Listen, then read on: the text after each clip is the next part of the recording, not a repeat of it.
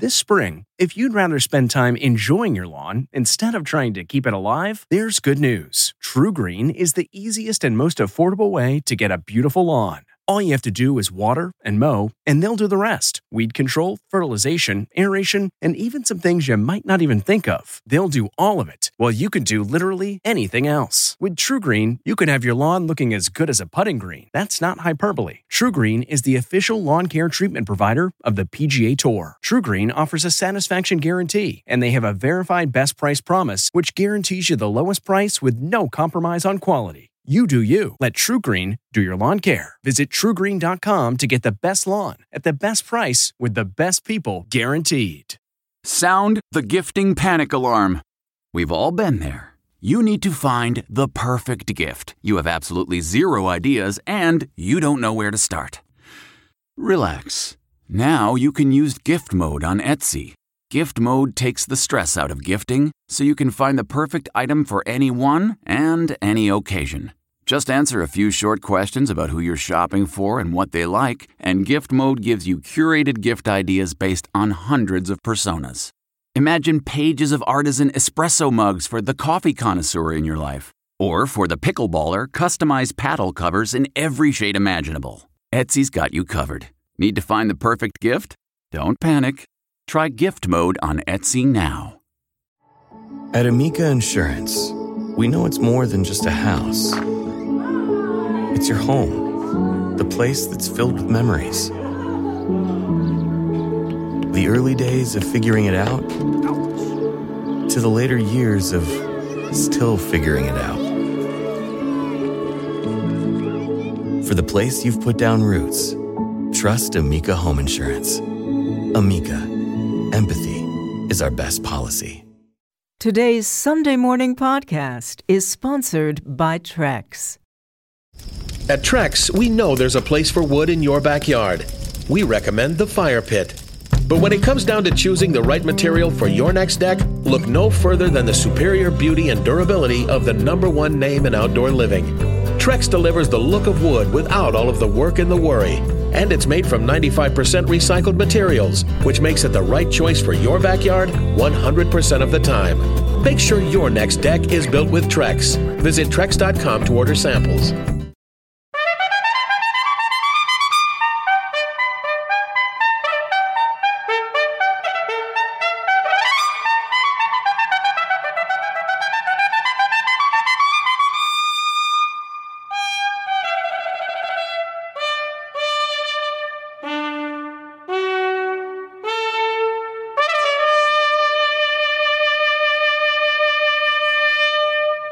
Good morning. I'm Jane Pauley, and this is Sunday morning.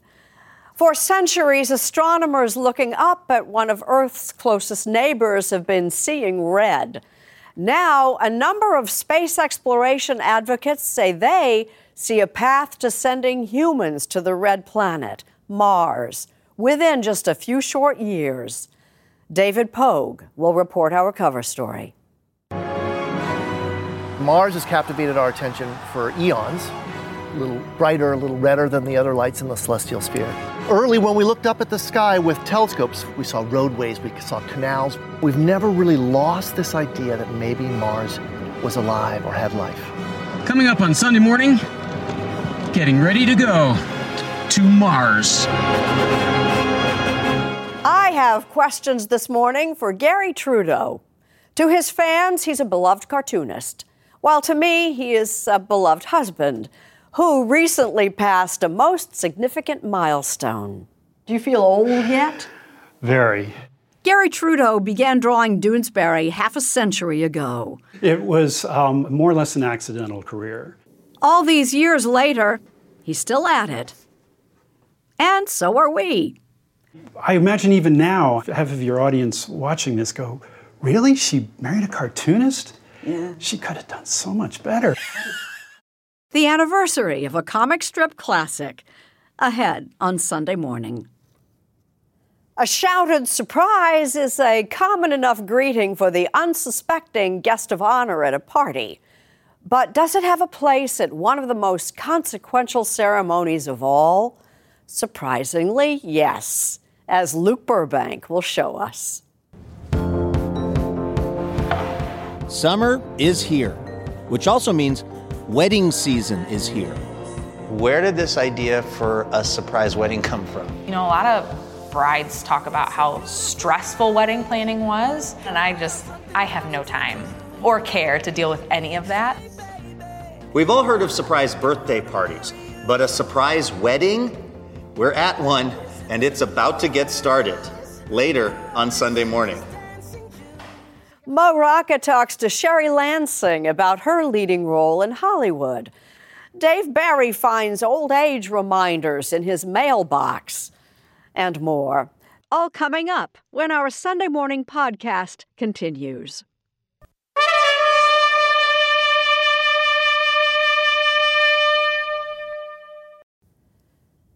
NASA scientists last week reportedly received evidence from the Curiosity rover of a surprisingly high level of methane on the red planet Mars, possibly a sign of life. Yet another reason why so many Earthlings are dreaming of traveling to Mars and seeing red for themselves. Our cover story is reported by David Pogue. We've always been intrigued by Mars. We've composed music about it. We've made paintings of it. And we've made so many movies about it. Yes! Yes! But what no person has ever done before is go there. Mars in the public zeitgeist is very hot right now. We're closer to putting footprints on the surface of Mars today than we've ever been in the past.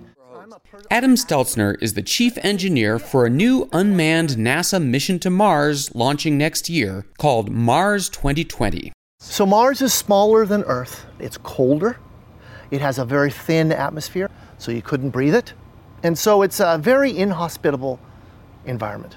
Of course, this isn't NASA's first mission to Mars. We put the Viking lander on Mars in 1976, the Sojourner rover in 1997, twin rovers, Spirit and Opportunity, in 2003, and in 2012, Adam Steltzner's last big project, the Curiosity rover. It's still exploring Mars today. Curiosity told us that the ancient, wet environment of Mars was, in fact, habitable for life. Still, the question hangs tantalizingly unanswered in front of us if it was alive. And um, our mission, Mars 2020, is sort of here to hopefully untangle that question and provide an answer. The star of Mars 2020 is this rover. Its cameras, lasers, and sensors will analyze the surface of Mars looking for signs of ancient life. And it will put rock samples into airtight canisters for a later mission to bring back to Earth. This rover will also be carrying a stowaway, a fellow robot that will detach once the rover is safely on Mars. The mid part is the rotor system with a pair of counter rotating blades. That's right. NASA has built a Mars helicopter. NASA's MiMi Aung. This particular helicopter is uh, designed now to fly up to 90 seconds. And um, 90 seconds? $23 million for a drone that can fly 90 seconds? It doesn't sound like very much. Look, it, this is the first time ever that we're flying uh, in an, on another planet. Meanwhile, at NASA headquarters in Washington, D.C., plans are afoot to send an even more delicate cargo to Mars. Has NASA thought about a, an overall timeline of putting a man on Mars, person on Mars? We're, we're thinking um, maybe the, the, the mid 2030s uh, as, as a timeline, just visionary. Jim Bridenstine is the NASA administrator, the top dog. A key element of his Mars plan is creating a sort of rehearsal stage on the moon. The moon can be a great proving ground for our first mission to Mars. If something doesn't go right, there's still an opportunity to get home. Is part of the Mars push to literally create a, a planet B? You know, uh-huh. is, are, are, people thinking that science fictiony? I'm not ruling it out, but it's not my objective right now. So the main objective is we want to discover life. But not everyone thinks that way. Some people argue that we need another option in case we make the Earth uninhabitable. You want a backup planet. You want a backup strategy. Maybe a couple of backup strategies. The moon could be one, Mars could be one. Gwynne Shotwell is the president and chief operating officer of SpaceX, whose business is launching cargo, satellites, and soon people into space for its customers, governments, communications companies, and NASA. Her boss is Tesla billionaire Elon Musk. It's important that we try to become a multi planet civilization, extend life beyond Earth. Unlike NASA, SpaceX reuses its rockets instead of just letting them burn up. It's astonishing to see them return to the pad and land perfectly on their tails by themselves. Still, SpaceX and NASA need each other. I want to be clear we are working with NASA. So you're not competitors? Not competitors to NASA, no. Oh, They're wow. a customer as well as a partner. But Shotwell does think that SpaceX will put people on Mars first. We would love to be in a position to send a ship to Mars in 2022. Hopefully, if we did a good job in 2022, we would be able to send people in 2024. 2024 with people? Do people say you're qu- you're crazy? People have said we are crazy since we started. This is the enormous rocket that SpaceX is building for Mars. It's called the Super Heavy. It's not quite as big as the Saturn booster, the biggest of all time, but SpaceX says it's six times as powerful. So, why Mars now? the characteristics of the planet were close enough to Earth that we could see a path to putting humans on Mars and having them survive. But it is a fixer upper planet. Life is not going to be easy on Mars for the first few decades for sure. We're in the middle of a lava flow, and this is the HI-SEAS habitat behind us Hawaii Space Exploration Analog and Simulation. Kim Binsted is a professor at the University of Hawaii and the mastermind behind this isolated habitat perched on the side of a Hawaiian volcano. It feels as much like Mars as you can find on Earth. So, this gives us a chance to run long duration simulations of exploring the surface of Mars. So, by long duration, I mean four to 12 months or even longer. You mean people live in that dome for a year? A year, yeah. Wow. And can they call home? Nope, they are under a 20 minute each way communications delay. So that's to simulate the amount of time it takes for a signal to get from Earth to Mars. Uh, so that means no web surfing, no social media, no picking up the phone and calling anyone. Um, can I try it on? Yeah, sure. Do you have it in a 40 long? The HI-SEAS habitat can't simulate the hostile conditions on Mars, but it can simulate being cooped up with fellow astronauts during a months long mission. The main thing we're testing are the people. If the human part fails, it's just as catastrophic as if the rocket blows up. Binsted says that the key is choosing the right kind of people. It can be summarized as a thick skin, a long fuse, and an optimistic outlook. If you took people off the street and put them in this habitat, they would probably be at each other's throats within a day or two. Probably because inside, it feels like a one and a half story camping tent. So, this is a bedroom. As you can see, it's not very big, No. uh, but you do have a bed. It's about what uh, you'd get on a cheap cruise ship. Very cheap Or a cruise prison ship. sentence. if you can imagine going on a family holiday in a camper van for a year, uh, this is this is kind of the situation we're talking about here, and our crews have all emerged alive. Now, space travel is massively expensive. So I had to ask NASA head Jim Bridenstine the big taxpayer question. Why should we spend money on going to other planets when we have so many problems here at home? Uh, I think that's a very short sighted um, suggestion, and I'll tell you why. Um, space has transformed all of our lives. The way we communicate, the way we navigate, produce food, produce energy, the way we predict weather, the way we do disaster relief, provide national security and defense.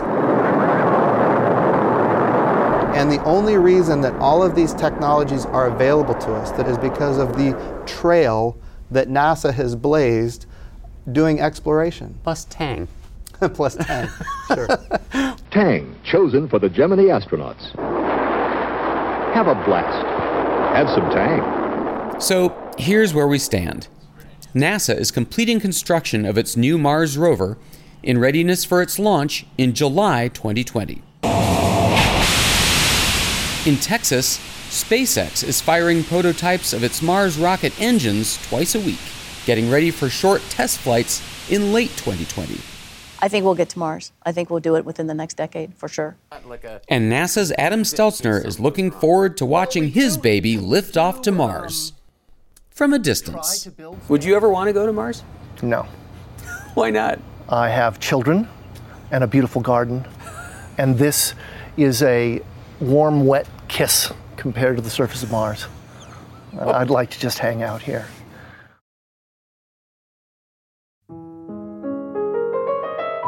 And now a page from our Sunday morning almanac, June 23rd, 1894, 125 years ago today. The day sex researcher Alfred Charles Kinsey was born in Hoboken, New Jersey. A trained biologist, Kinsey achieved fame, even notoriety, in the 1940s and 50s with a pair of best selling books about male and female sexual behavior. Controversial research he defended on scientific grounds. I discovered that there was practically nothing known about human sexual behavior in comparison with what we knew about the sexual behavior of other animals. Kinsey based his eye opening findings on thousands of personal interviews, training his researchers to first put their subjects at ease as portrayed in the 2004 film Kinsey, starring Liam Neeson. If you ease in with innocuous questions, people forget they're giving sex histories. Many of Kinsey's findings and techniques remain controversial, including his occasional reliance on the accounts of admitted child abusers. Still, he's widely hailed as a trailblazer in a previously taboo field. Alfred Kinsey died in 1956 at the age of 62. Today, the research he pioneered continues at the Kinsey Institute at Indiana University in Bloomington.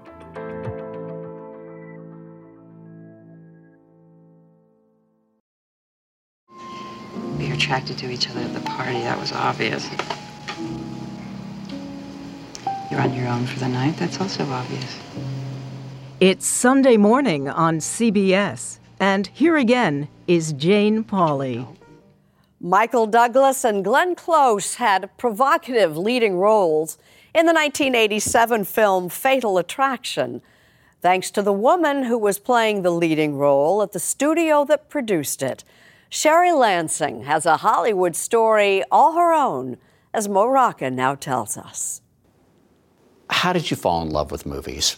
It began from the time I was a kid. I adored my father. And as a young girl growing up in Chicago, Sherry Lansing's father would take her to the movies on weekends.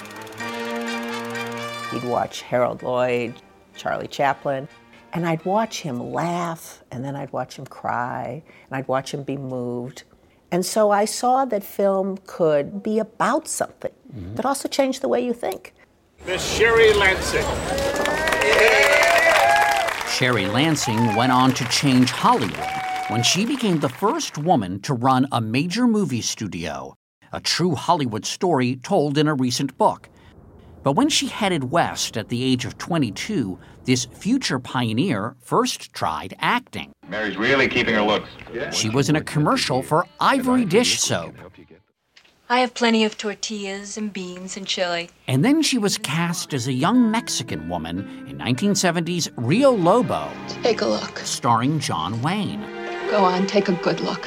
You did well as an actress. But the problem is, I was always uncomfortable as an actress. First of all, I had no talent. I really was a bad actress, so I just want to say that. I really, really was a bad actress. You're going to say no to yourself. I would have not cast me. Her director on Rio Lobo was the great Howard Hawks. Howard Hawks had this image of what a woman should be. She should be tall, she should be brown hair, blue eyed, you know. And Hawks told her she should speak in a deep voice, like actress Lauren Bacall. So I was supposed to speak like this through the whole movie. I, I told you I'd kill him. She couldn't have a Chicago accent. She couldn't be animated. I hated it. So Lansing quit acting and put her college English degree to work reading scripts. I had a desk and I had a script, and as uncomfortable as I felt when I was acting, I felt equally the opposite reading scripts. And strangely enough, I wasn't afraid to express my opinions. She rose up the ranks quickly, working on movies like The China Syndrome and Kramer vs. Kramer. And in 1980, Sherry Lansing was named president of production for 20th Century Fox. Did you appreciate how big a deal that was at the time? Not initially, of course, but then when you, it's on the front page of every newspaper. The New York Times. What was the headline? The, the New York Times headline was Ex model becomes head of 20th Century Fox. I mean, that shows you what the time was like. As a studio head, she had power, but she didn't enjoy overseeing everyone else's movies. So within three years, she stepped down so that she could produce her own movies. One of those was Fatal Attraction. And you're here with a strange girl being a naughty boy. The story of a single woman, played by Glenn Close, whose relationship with a married man, I'll tell your wife. played by Michael Douglas, turns menacing. You tell my wife. I'll kill you. I identified with the Glenn Close character because I had had a boyfriend who one day got up and said, I don't love you anymore, I'm leaving. And I thought we were completely happy. And for about two days, I couldn't get out of bed. Mm. And then I started to dial his number, and he would answer, and I would hang up the phone. And then I drove around his uh, block, and I felt as if he had taken all my self esteem with me. Well, he did get up and leave right in the middle of the night, right? I mean, that's pretty rough. He, no, it was the morning. He left in the morning.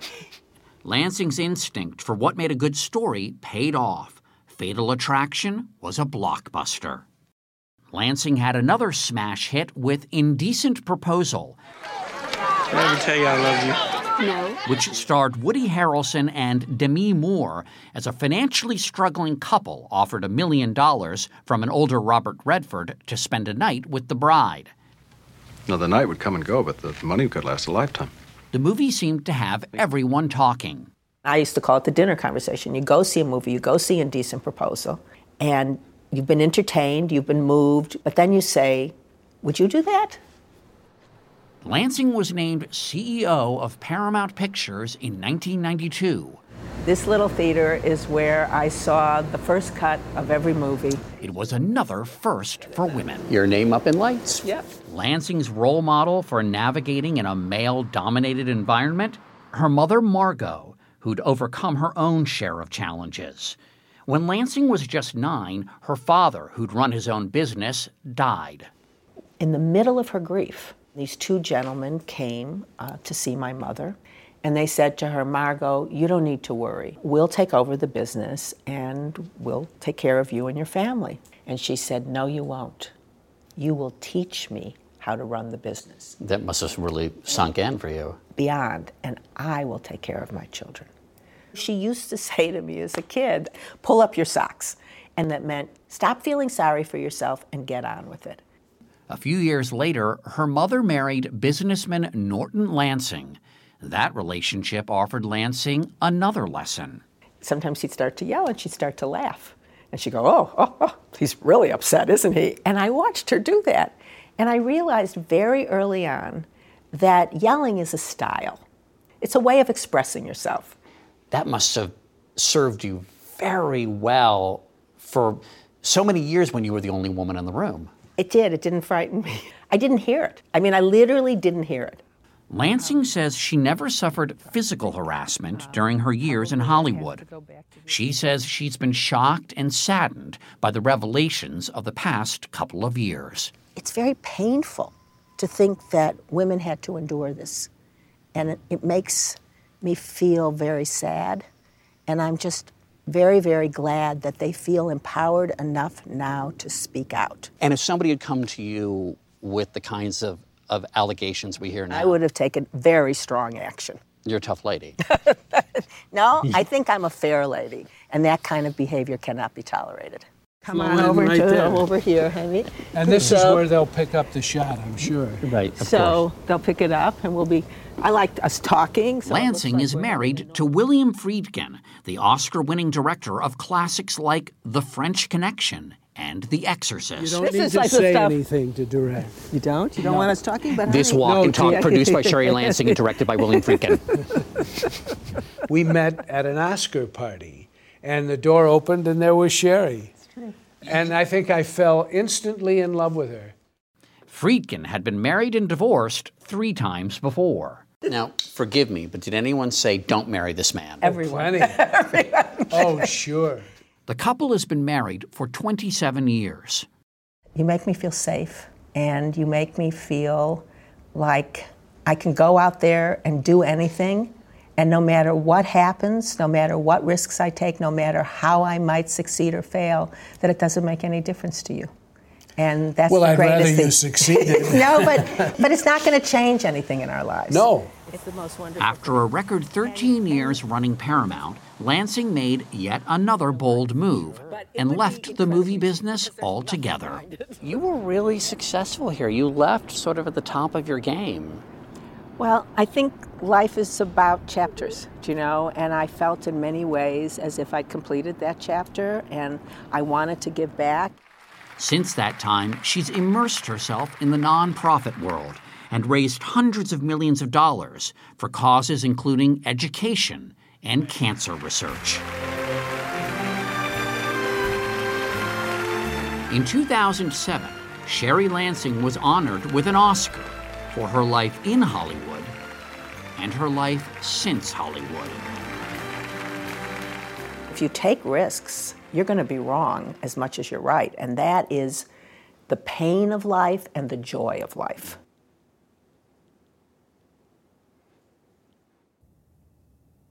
Much to the surprise of our Luke Burbank, birthday parties aren't the only events that can feature the element of surprise. I don't think it'll quite feel like it's actually happening until I put the dress on. Alicia Fern and Tyler Adams are about to throw a surprise party. And the tension is palpable. How are you guys feeling? Excited. Excited, a little nervous. Yeah.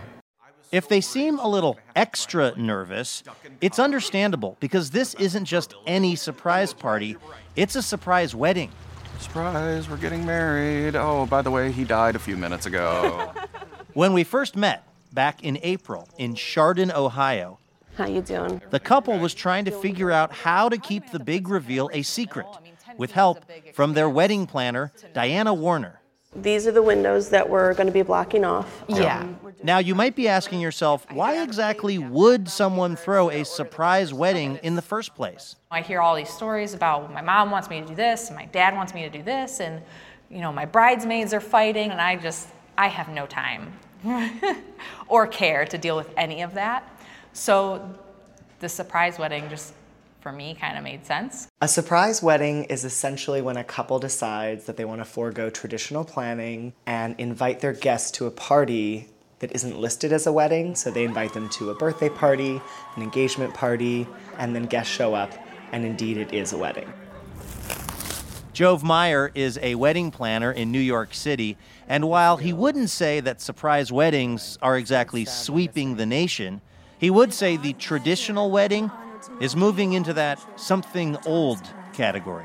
Gone are the days of picking chair cover A and B, picking fish or chicken, and a white linen. I think couples are looking to up their game in terms of how they customize and personalize their celebration. The night we got engaged on the couch, um, I Googled surprise weddings and one popped up. The minute it came up, it was just like, oh, this is us. Sarah McManigal and Danielle Kimes told their friends in Nashville that they were having a going away party since the couple was moving to Austin. I like a party, and she loves presents, so it, that's a win-win all the way around. Although at the surprise wedding, she did get a little shafted on the presents. That's what I was going to say. Shafted on presents, maybe, but not on the reaction from the guests when they learned this going away party was actually a wedding. We're getting married.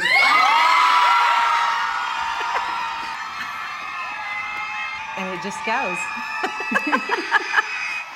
This is a long, sustained cheer. Sheer joy, Luke. Oh my gosh. It was powerful. I mean, you kind of tear up. I, I still, it's emotional. That's exactly the kind of response Tyler Adams and Alicia Fern were hoping for back at their big reveal in Ohio. So it's finally the big day, and in a matter of moments, guests are going to show up coming through these doors, and they think they're here for an engagement party. Midway through the party, they're going to find out this is actually a wedding. Our job is to not ruin the surprise. So we'll see how that goes. After taking their wedding photos, Alicia and Tyler changed into less suspicious outfits. And then, at 4:30 p.m., it was time. Okay, everybody, we're ready to go inside. So if you guys want to come gather around.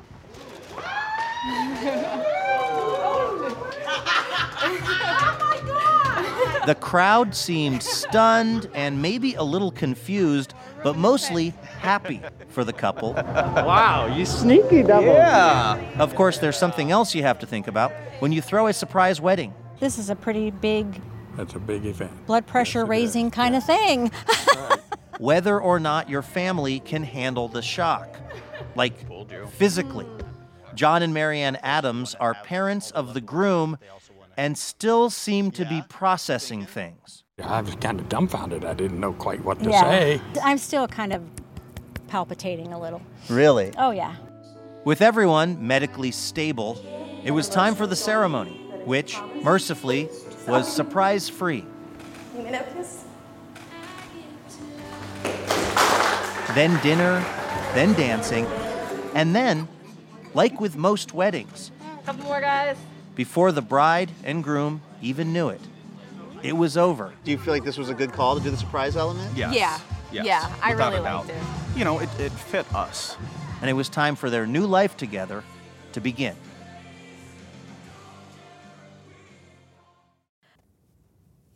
Steve Hartman this morning has the story of the graduate who is truly in a class by herself.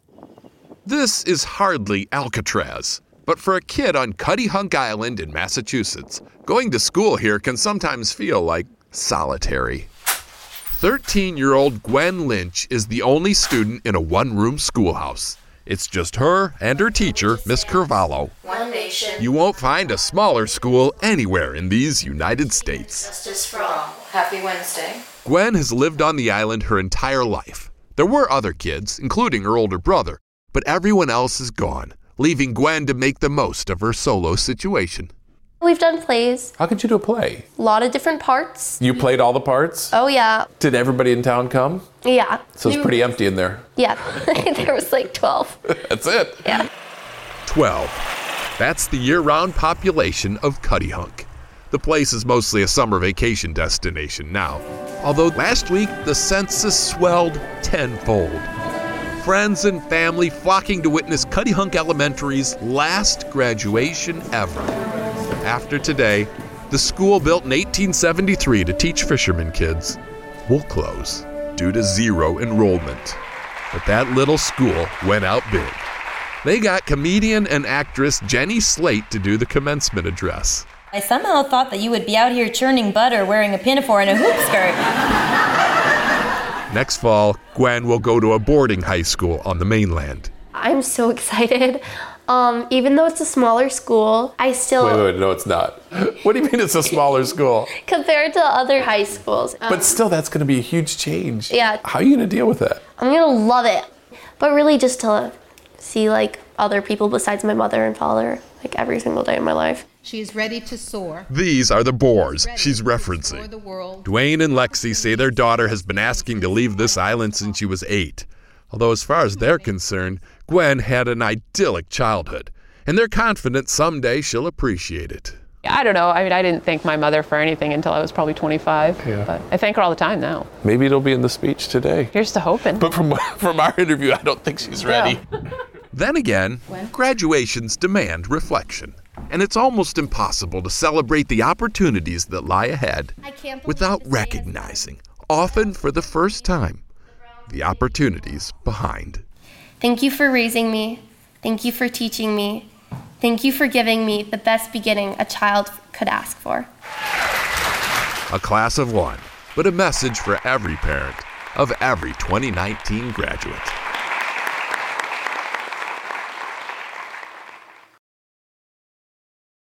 Time now for a round of questions and answers that hits very close to home for me. More than 50 years have passed since Garry Trudeau first started drawing his Doonesbury comic strip. And the proof of that is to be found in one of the most prestigious libraries in the land. In the Beinecke Rare Book and Manuscript Library at Yale University, the items on display include the Gutenberg Bible, an early copy of the Declaration of Independence. Do you feel old yet? Very. And cartoons by Garry Trudeau. Well, that was one of the very first uh, bull tales. It just makes me cringe to look at this stuff. Um, Garry, of course, is my husband. And truth be told, we've never done anything like this before. Hi, Garry. you know, Hi, Jane. Yeah, do you know this? I'd like to say that this wasn't my idea. I never said no, but I didn't exactly say yes. I said, okay. I still haven't said yes. I, No, you never said yes. but thank you But for. here, here we are. Here we are. Who's this? Zonker. making his first appearance. Right, right. This is a collector's item. His work is now the Doonesbury Archive at Yale, where, in 1968, the then 20 year old student's comic strip creations began. From counterculture to curated. What a strange trip it's been. But it was your dream come true. It, it was not. it was um, a, a more or less an accidental career. And it didn't seem to me that I was going to be bound to this thing for any, you know, extensive period of my life. And now here it is 50 years later. Half a century of social commentary and political satire. A cast of characters that became family Boopsie, Duke, Joanie, Mike, to name a few. But to appreciate the artist, travel beyond Doonesbury Planet to the small town shores of Saranac Lake, New York. Garry, you are the most archival person I have ever known. Garry started looking back on his life when he was 12.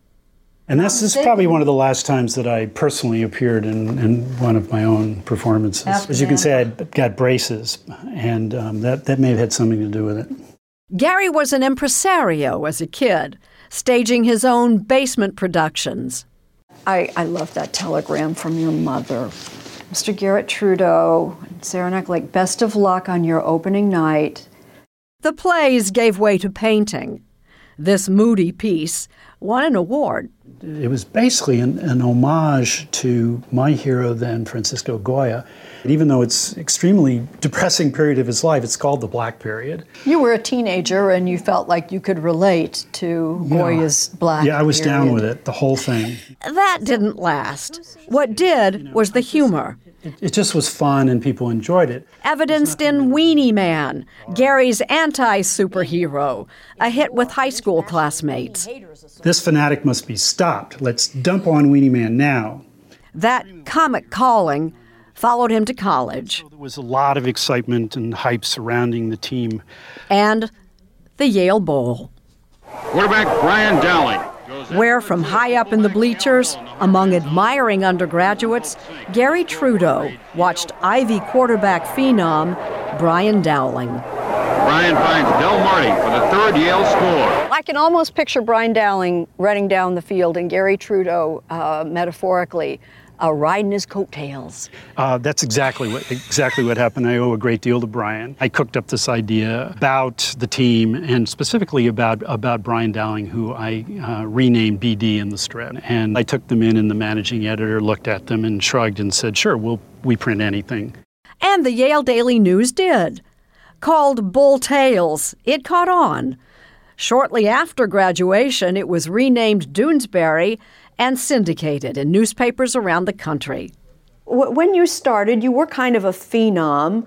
I mean, let's face it, you look at a page of comic strips from those early days, uh, Doonesbury did stand out. It stood out for being so um, bad. At its height, Doonesbury appeared in nearly 2,000 papers, made the cover of Time. There were also bans and boycotts. And in 1975, Garry Trudeau won the Pulitzer Prize for editorial cartooning, a first for a comic strip. The actual prize itself was a piece of paper and a check, and it arrived in the mail. Not long after, I entered the picture. It was a setup, engineered by Garry's friend and my Today co host, Tom Brokaw. Our pal here is getting married next week to a little known cartoonist. A guy. I never saw Doonesbury until after I met you. Yeah, and, and your friends told you maybe Uh, you should yeah, I it. didn't, I didn't, I didn't know much about Doonesbury. You remember our honeymoon? How? I do. Well, we ha- we had we got we got married, lovely, and but before we could leave for our honeymoon, we had to go back up to New York because you were on deadline. Yeah, I had strips to finish up, and I would finish them often at the airport. It was always working around the margins of family life, and and uh, you know we won't know in, uh, until it all comes tumbling out in, in, in therapy for our children. You know what kind of damage was done by my constant sneaking off to, to work. I I imagine even now half of half of your audience watching this go, really? She married a cartoonist? Yeah. She could have done so much better. How did how did how did that happen? Was that your dream? But no, no, you must have. I mean, who did you think you would end up with? It's a, an industrialist or a, No, I was holding out for a cartoonist. for a Garry. cartoonist? From Nixon on, presidents make frequent Doonesbury appearances. Donald Trump was on Garry's comic strip radar 30 years before taking office. This is 31 years ago, your first Doonesbury featuring uh, Donald J. Trump. He was well known enough by that time. Uh, He's, he's denying any political ambitions. No, no, no, Right. no. I'm just being. Rick says, okay, but if you did run for Congress, and Trump replies, President, think President. So that's, you know, that was, uh, this has been in the air for a long, long time. Of tens of thousands of strips, the one of BD losing his leg in the Iraq War had the biggest impact on readers. Almost there, BD, everything's good. Not your time, bro. His leg is missing. Uh, that's startling. And the fact that he didn't have a helmet on was, was noteworthy and, and just as startling. The strip has appeared in the Armed Services military newspaper Stars and Stripes since 1973. Each moment had its moment. Along the way, he's been nominated for an Academy Award for an animated Doonesbury film. There's been a Broadway show and the Amazon sitcom Alpha House. But for the grown up impresario, it's that accidental career that will leave the most memorable legacy. Garry Trudeau, uh, the chronicler of the generational counterculture, has turned 70. Yeah, I'm I'm part of the what they call a legacy strip. It's like a legacy band. You've been around forever, and and uh, and and that gives you a certain amount of job security. I'll probably uh, stay in newspapers, but I'm only going to be around as long as newspapers are. I'll be one of those guys who who turns out the lights. Believe it or not, humor writer Dave Barry is about to turn 72, and he's getting the mail to prove it. I'm getting old. It feels like half the mail I get these days is urging me to prearrange my funeral. I used to get interesting, even exciting mail. Granted, a lot of it was from Ed McMahon telling me I might already have won $17 million. He was lying, of course, but at least his letters were upbeat. Now I get mail about old person things funerals, hearing aids, catheters. That's right, I get catheter mail. I also get a lot of letters from AARP. AARP is, of course, the last sound you make before you die. ARP! But it's also a big national organization dedicated to helping us old people deal with being old by telling us that age doesn't really matter, that we shouldn't let it limit us, that no matter how old we get, we can still do anything we set our minds to. This is also a lie, of course. I mean, no matter what, aging is kind of a bummer. For people, anyway. But not for dogs. Anytime you feel like making a wee wee, let us know, Luce. My dog, Lucy, turned 10 around the same time I turned 70. So if you go by dog years, we're the same age. But I've noticed that Lucy seems a lot happier in her old age than I am. Everything makes her happy and excited. You want to go for a walk? Do you? Do like ya? when it's time for her walk, I'll be like, oh man, I gotta walk the dog. But Lucy sees the leash, she's like, a walk? What a great idea. How do you think this stuff up? Lucy also loves to make new friends. I almost never make new friends. I'm not even sure all my old friends are still alive. But Lucy immediately makes friends with everybody she meets. She has way more friends than I do. She also has more fun. Despite her age, she still loves to play. I'll be sitting around reading my catheter mail, and Lucy will come trotting up with some old dog toy in her mouth, taunting me, daring me to try to take it away from her. Lucy may be old, but she finds joy in life, all the time, every day. I envy that. I'm going to try to be more like Lucy, to take the time to enjoy the simple pleasures of life, like play and friendship. I'm going to make a point of doing the things that Lucy does that make her happy. Although I draw the line at drinking from the toilet. I'm Jane Pauley. Thank you for listening. And please join us again next Sunday morning.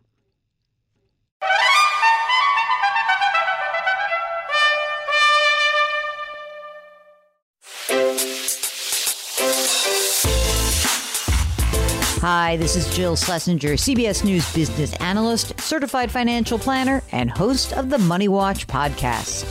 This is the show where your money is not scary and it's not boring. It is a show that's all about you. It's your questions that make it possible for me to provide unconventional and entertaining insights on your money and maybe more importantly, on your life. I'm going to be your financial coach, someone who brings common sense and an insider's perspective on how to manage your money and your emotions. And I promise we are going to have a little bit of fun along the way. Have a question from retirement to career changes to college funding? Just send us an email at askjill at jillonmoney.com. Follow Money Watch wherever you get your podcasts. You can listen ad free on the Amazon Music or Wondery app.